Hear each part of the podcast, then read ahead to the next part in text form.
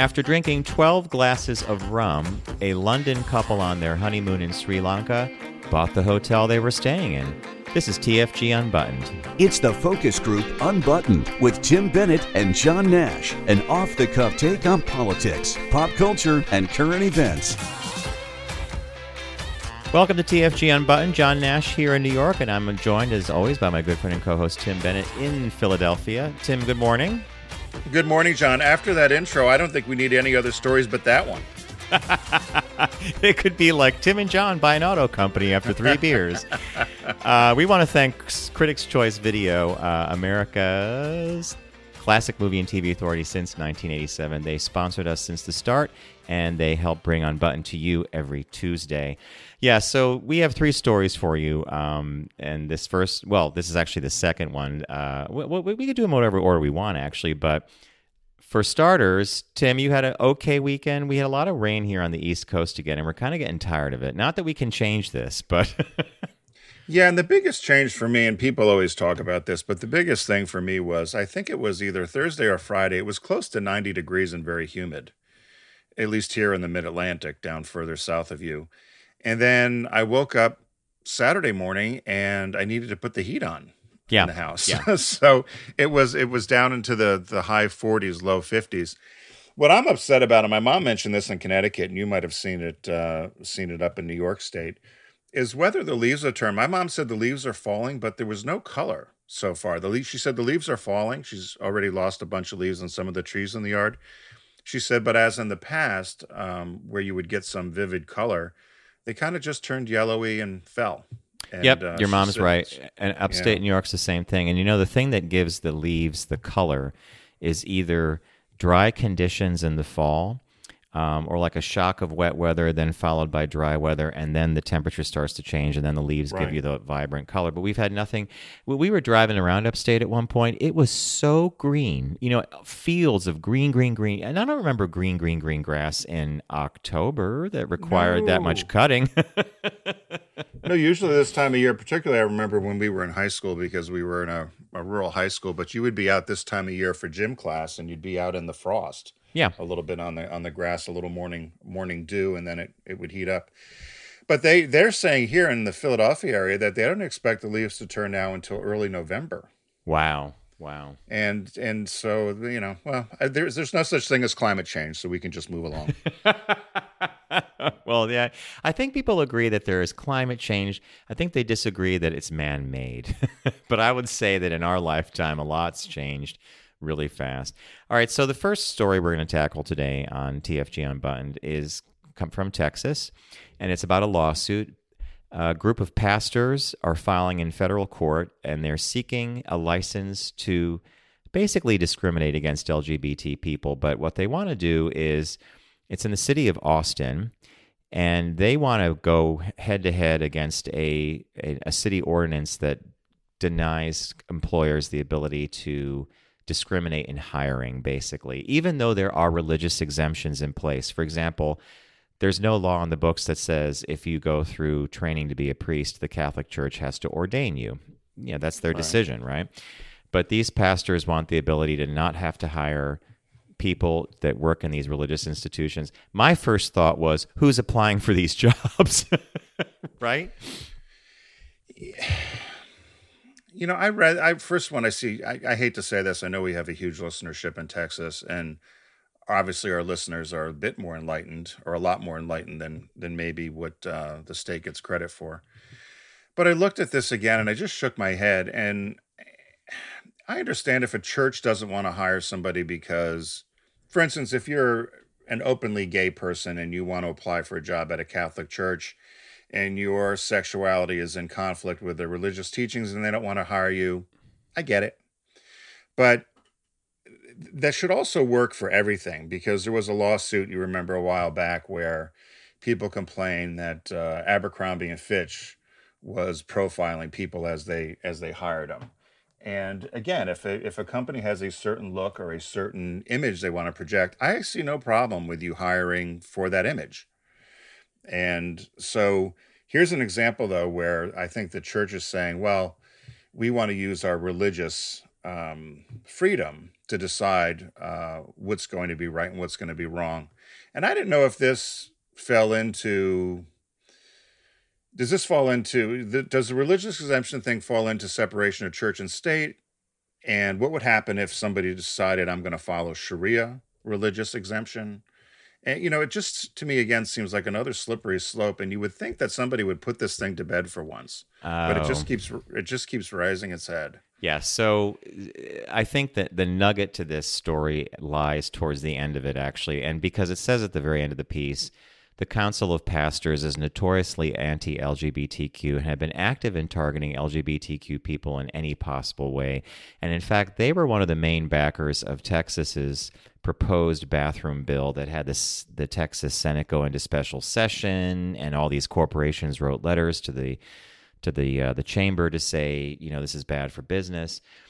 Um, some observers believe that this is a ploy, or they're just using this city ordinance, the Austin City Ordinance, and this lawsuit to get this thing on the track towards a Supreme Court hearing, in which case the Supreme Court would then again have to look at these issues like the Master Cake Baker in Colorado, the Master Cake class, or whatever that shop was, which was narrowly decided on on basically rule of law, which was that at the earlier point in this guy's, at the, the cake shop guy, didn't get a fair hearing at the civil rights level, at the state council level. They're looking to do this with this kind of thing. And I think we're going to see a lot more cases come up where this is their way of getting their anti LGBTQ agenda into the courts and on their way to something higher up because now the Supreme Court's stacked with people that might be more favorable to right. ruling in this in this way.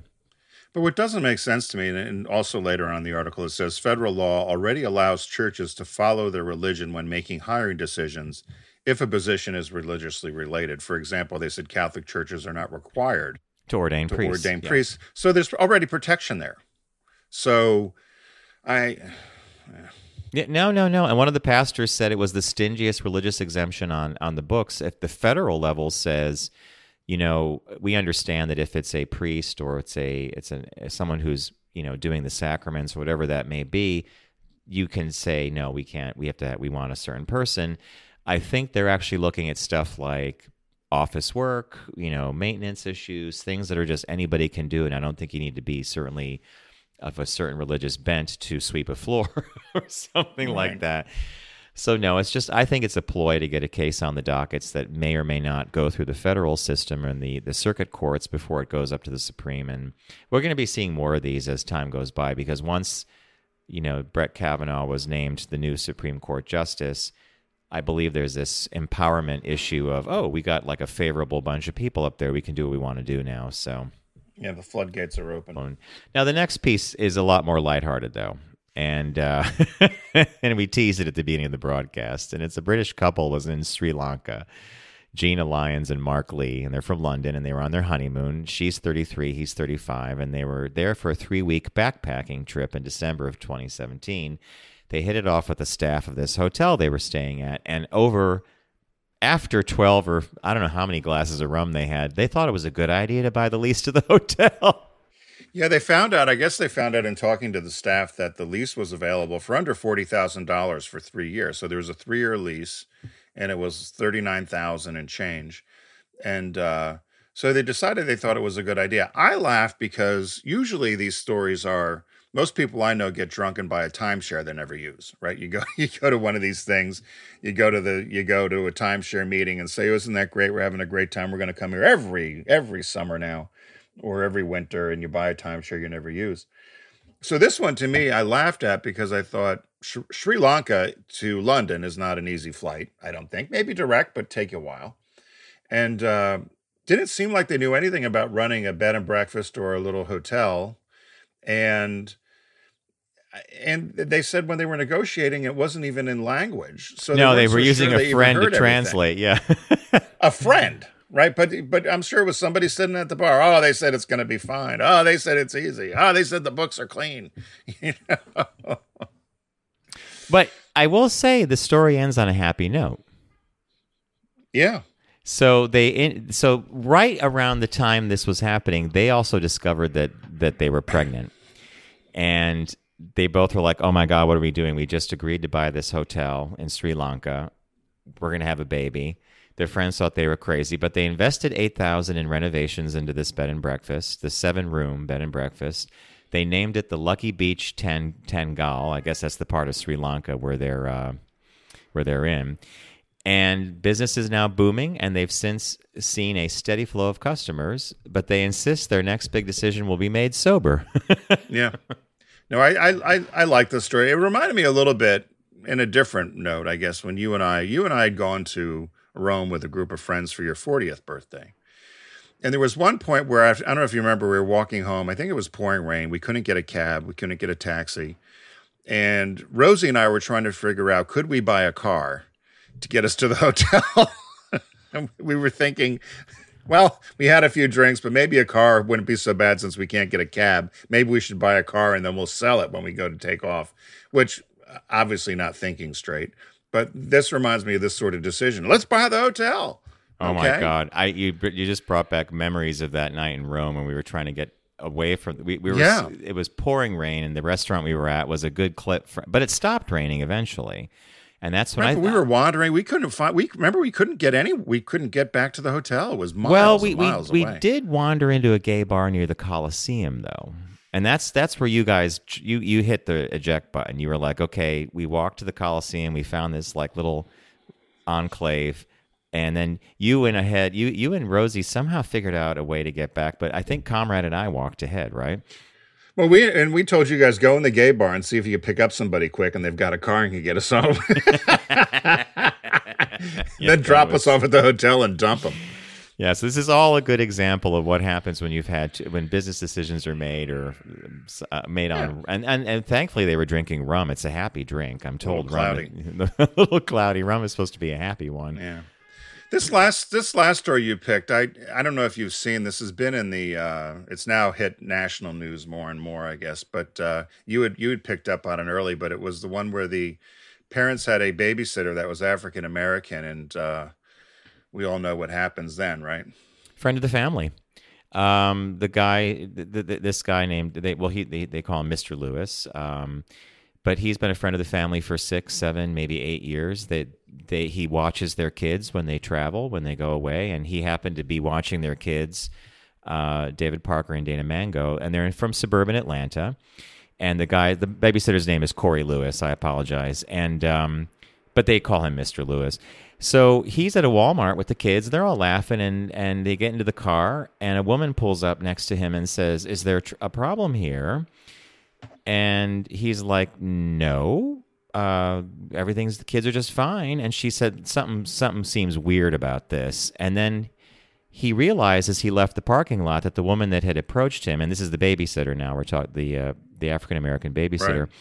that um, the woman was following him, and then eventually, when they get to the house, the house where the Lewises or not uh, the, the the couple live, police arrive. And, and the and to the credit of the officer and to, to Carl Lewis, the babysitter, he said the officer knew what was going on pretty quickly, but was and, and was accommodating, but still the woman had called. A white woman called nine one one because of this uh, black gentleman with these these white kids, and I don't know where people how this happens. This is this is a real and, and the parents are very upset about this. The kids are upset because they love the babysitter. They love hanging out Well, with he's him. a friend, right? He's a friend of the family. What was odd to me about it, it wasn't like these kids were infants or they were six and 10.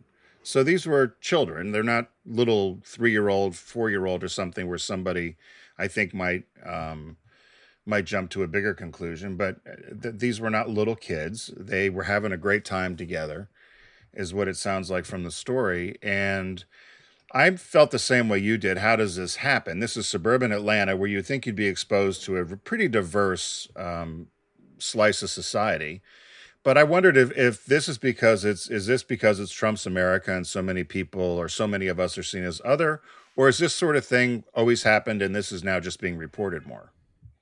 I don't know. It's um, you know, I don't think maybe it is being reported more, but I I just don't know where where this comes from. That you make the assumption that since there's a a black gentleman with some white kids that there's something wrong. You know, that that's the that's the part that I, I can't get by that. You know, whose business is it anyway? Why was she you know, would she would she make that same phone call if she saw a Hell's Angel with covered with tattoos and a biker Right. vest and a chain attached to his wallet with two kids that didn't look like they necessarily belonged with him but no maybe because he's white yeah well whatever right it's it's just it, very is it, it's it's so racist that you can almost not even wrap your head around it right Well, and what's so she obviously, as you mentioned, she obviously fired, followed them home to wherever they lived, their address, because the police were there pretty quick. So she must have called 911, gave the exact address. Uh, but this one to me was another one of those that I just, um, well, what do we say? We're in two different Americas sometimes. Not Seems- sometimes we are. seems to be yeah seems to be So I, I just, I just didn't, uh, I didn't know what to make of it. And, uh, Oh, you know I- what to I- make of it. We we both know Yeah. what to make of it. This is a disgusting, um, a very un-American thing, in my opinion. And and you could you could couch it ten ways to Sunday. You can say I'm looking out for the kids' as welfare, but any of those caveats you put out there obviously.